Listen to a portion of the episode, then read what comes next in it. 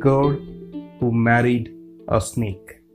In Palace City lived a Brahman named Godly, whose childless wife wept bitterly when she saw the neighbor's youngsters. One day, the Brahman said, Forget your sorrow, mother dear. See, when I was offering the sacrifice for birth of children, an invisible being said to me in the clearest words, Brahman, you shall have a son surpassing all mankind in beauty, character, and charm.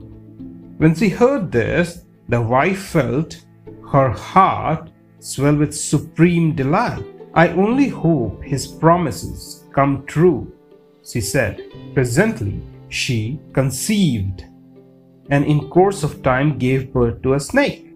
When she saw him, she paid no attention to her companions, who all advised her to throw him away. Instead, she took him, bathed him, laid him with motherly tenderness in a large clean box, and pampered him with milk, fresh butter, and other good things so that before many days had passed, he grew to maturity. But one day the Brahman's wife was watching the marriage festival of a neighbor's son, and the tears streamed down her face as she said to her husband, I know that you despise me because you do nothing about a marriage festival for my boy. My good wife, answered he, am I to go to the depths of the underworld and besiege Vasuki the Serpent King. Who else, you foolish woman, would give his own daughter to this snake? But when he had spoken, he was disturbed at seeing the utter woe in his wife's countenance. He therefore packed provisions for a long journey and undertook foreign travel from love of his wife. In the course of some months, he arrived at a spot called Kutkuta city in a distant land there in the house of a kinsman, whom he could visit with pleasure, since each respected the other's character. He was hospitably received and was given a bath, food, and the like, and there he spent the night.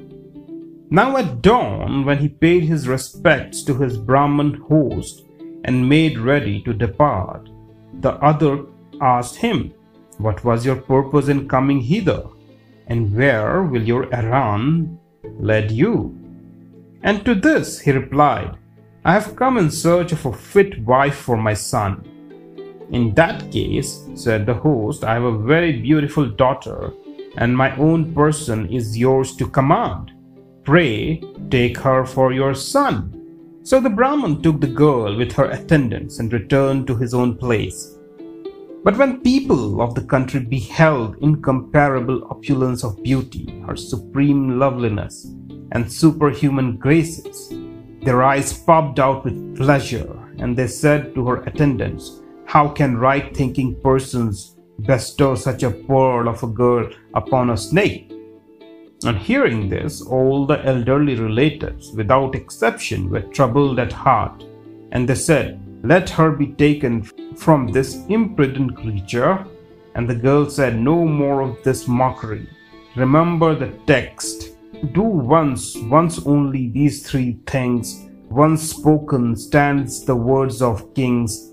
The speech of saints has no miscarriage. A maid is given once in marriage.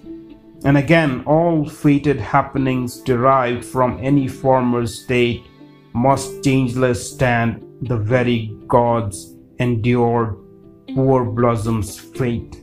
Whereupon they all asked in chorus who was this Blossom person, and the girl told the story of poor Blossom. And even this story is not covered in other other versions of Panchatantra.